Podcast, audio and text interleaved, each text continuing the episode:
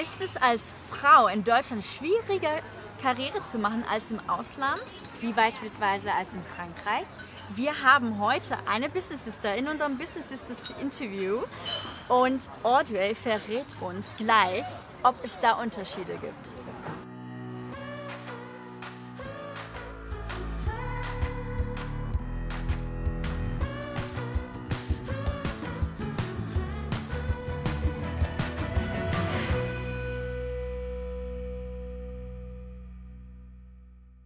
Wir sind deine Business Sisters, Joe und Rosi, und wir zeigen dir, wie du das Gehalt, den Traumjob und die Karriere bekommst, die du willst. Wir sitzen hier gerade im wunderschönen München, hier an dem, äh, im englischen Garten und äh, genießen noch München. Aber das ist auch so ein bisschen das Thema heute, und zwar Deutschland versus Frankreich. Wir haben Audit zu Besuch. Sie ist halb Französin und halb Deutsche. Sie ist in Frankreich aufgewachsen und es geht ja darum, Karriere zu machen als Frau. Und wir wollten wissen, ist es irgendwie schwieriger, Karriere zu machen als Frau hier in München oder, oder ähm, ist es genauso wie in Frankreich? Was sind die Bias? Ist, ja, was ist deine Erfahrung dazu, Audrey? Genau, was ist da ähm, der kulturelle Unterschied? Willst du dich vielleicht noch mal ganz kurz vorstellen, dein Background? Vielleicht kennen dich einige Business noch nicht. Ähm, gerne, genau. Also äh, Audrey, ähm, ich bin geboren und aufgewachsen in Frankreich, ähm, bis ich dann 22 war und dann äh, habe ich angefangen äh, in Deutschland zu arbeiten. Ähm, das Deutsch kommt nicht von irgendwoher, meine Mutter ist Deutsch, äh, deswegen kann ich auch Deutsch. Ähm, genau, bin aber auch tatsächlich auch mit beiden Kulturen dann auch mein ganzes Leben lang aufgewachsen. Genau, du hast ja noch Ingenieurwissenschaften in Frankreich studiert, Richtig. aber dann direkt im ersten Job bist du in Deutschland eingestiegen. Genau. Und du hörst wahrscheinlich auch von deinen Kommilitonen, wie das ist in Frankreich anzufangen und weißt das dann zu vergleichen mit deiner Situation in Deutschland. Gibt es da irgendwelche Unterschiede? Weißt du von irgendwem?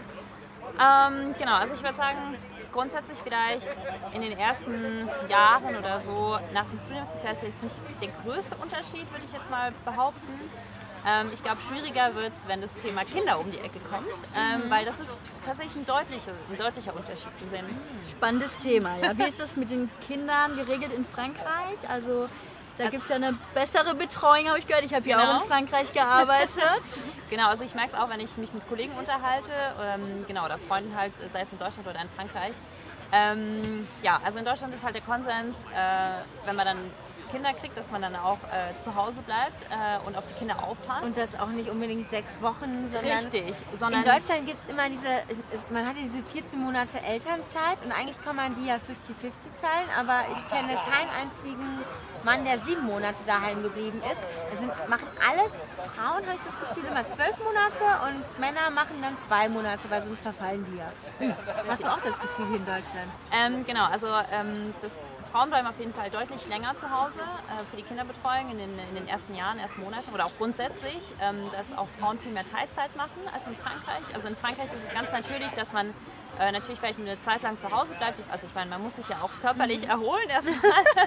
War ja anstrengend sowas, glaube ich. Genau, aber dann halt, ähm, dass man auch wieder anfängt zu arbeiten, ist ganz normal. Und dass die Frau auch Vollzeit arbeitet, ist auch ganz normal. Da habe ich auch direkt die erste Frage. Wir kennen ja in Deutschland das Wort Rabenmutter. Ja. Gibt es so ein französisches Wort für Rabenmutter? Gibt es tatsächlich nicht. Ich habe es nämlich auch die, Ich habe es nämlich auch meine Kollegin in Frankreich gefragt. Sie konnten mir kein Wort nennen. Also genau. es gibt es. Ich glaube, das ist auch so ein bisschen in der deutschen Kultur wenn es schon dieses Wort in Frankreich nicht gibt, das ist ja schon mal ein Zeichen. Genau. Also ich meine, klar ist es auch ähm, jedem selbst überlassen, wie lange er oder sie zu Hause bleiben möchte. Ähm, es ist aber trotzdem, ich finde es halt unfair, dass man das halt den Frauen, dass es quasi gegeben ist, dass die Frauen ja zu Hause bleiben müssen mhm. ähm, und das äh, Väter eher nicht, weil das ist ja viel wichtiger, dass die Mutter zu Hause bleibt, als der Vater, was ich auch nicht verstehen kann, weil mhm. es ist, also beide Elternteile sind halt genauso wichtig mhm. für das mhm. Kind. Da habe ich aber noch mal eine Frage, weil ich hatte auch eine französische Kollegin, die hatte ähm, direkt ähm, auch sehr schnell äh, wieder angefangen zu arbeiten, als sie ein Kind bekommen hat, ist aber gefühlt immer von A nach B gelaufen, hat zu Hause trotzdem den Haushalt übernommen und ja, von ihrer Familie, von ihrem Mann kam jetzt wenig Unterstützung. Ich habe auch so eine Doku gesehen über französische Frauen, die einfach auf einmal alles stemmen müssen. Wie siehst du das? Ist das so eine ich glaub, leichte Überforderung der Frau dann? Oder? Ich glaube, das ist immer noch ein Problem. Also klar, man redet halt sehr viel darum, ne? Gender Pay Gap zum Beispiel, also dass Frauen das gleiche Gehalt für gleiche Arbeit kriegen und so weiter. Ähm, da ist aber noch der ganze Punkt ähm, nicht bezahlte Arbeit. Mhm. Also Haushalt, genau, Haushalt, Pflege, Pflege, von Eltern, Pflege von Kindern, genau.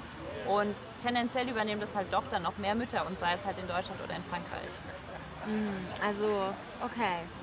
Das, darin sind dann die Franzosen nicht so emanzipiert, wenn es darum geht, dass der Mann auch im Haushalt irgendwie den Boden wischt. Ich weiß es tatsächlich. Also, ich glaube, genau, also fehlt mir schon eine Statistik, aber so vom, vom, von der Erfahrung her würde ich jetzt nicht unbedingt sagen, dass da, ähm, was den Punkt betrifft, jetzt ein großer Unterschied ist. Was würdest du denn den deutschen Frauen, die jetzt Karriere machen wollen, als Tipp geben, wenn sie in einer Beziehung sind? Also, ne, irgendwie, hier heißt es ja oft so, ah, irgendwie vielleicht will die Frau keine Karriere machen oder, oder kann nicht oder ist nicht gut genug, aber in Frankreich geht es ja auch. Und was können die deutschen Frauen von, Von den französischen französischen Frauen Frauen lernen? Genau, so auf den Punkt gebracht. Ähm, ich glaube, es ist schwierig. Ich glaube, es liegt auch gar nicht an den Frauen selbst, ähm, weil da vielleicht gar nicht so der große Unterschied herrscht. Also klar, also schon vielleicht von dieser kulturellen Prägung natürlich, dass man sich da auch vielleicht auch mal so die Grenzen selbst setzt, so, oh, das darf ich gar nicht, dann bin ich ja eine schlechte Mutter und so weiter und so fort und versucht zu verstehen, woher das kommt und sich davon löst und das halt gemeinschaftlich in der Partnerschaft auch zu besprechen, auch ganz Also konkret erster. Tipp, Mindset. Also dass es von einem selbst vom Kopf kommt, dass man das in der Partnerschaft und selbst von sich aus Genau. irgendwie abwirft, dass das Wort Rabenmutter eigentlich im Deutschen auch gar nicht äh, existiert. Am besten abgeschafft werden. Genau, Ja. am besten abschalten.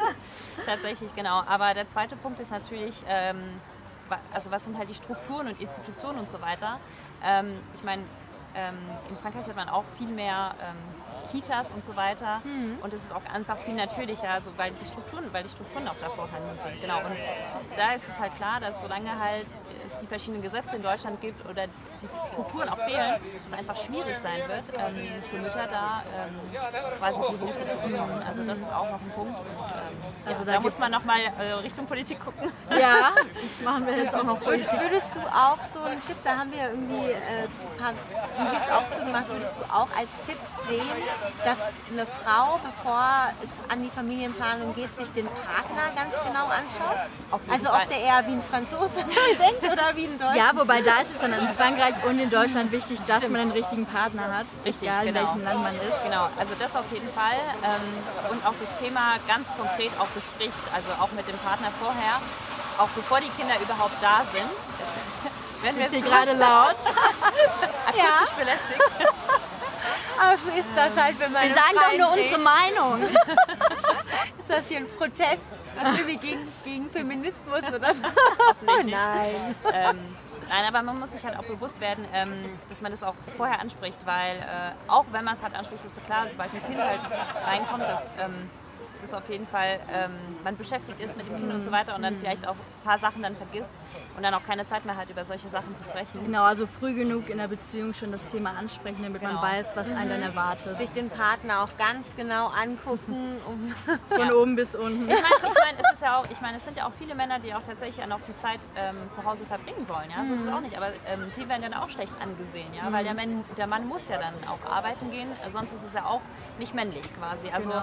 von daher Feminismus ist ja nicht nur Frauen stärken, sondern Ja. halt auch Männer stärken. Ne? Also, Es geht genau. von beiden Seiten. Genau. Da haben wir ja auch äh, falscher, ähm, Falscher Partner, ein anderes da, Video. Genau, da haben wir auch zu unserem Vater noch äh, eine coole Story berichtet. Können wir dir auch empfehlen. Zerstört dein Partner deine Karriere, heißt das Video. Genau. Und ich würde sagen, Audrey, super. Das war ein toller Einblick, einfach mal um die französische und deutsche Kultur miteinander zu vergleichen. In Bezug Danke für auf deine Karriere. Tipps. Danke für deine Tipps. Und ja, wir hoffen, dir hat das äh, Video geholfen. Falls du auch ein Vorbild, eine Business Sister äh, kennst oder selber eine Business Sister bist, die Lust hat, mit uns ein Interview zu machen, dann schreib uns gerne hier einen Kommentar. Ansonsten, Ja, ansonsten, wenn du gerne eine Gehaltserhöhung hättest, dann komm gerne auf unsere Website www.businesssisters.de und subscribe auch auf diesem YouTube-Channel, damit du keine Karrieretipps äh, verpasst. Und auf unserer Website, da kannst du kostenlos ein Tutorial runterladen, wie du mit den besten drei besten Strategien an deine nächste Gehaltserhöhung kommst. super. Danke. Danke, Danke. Audrey.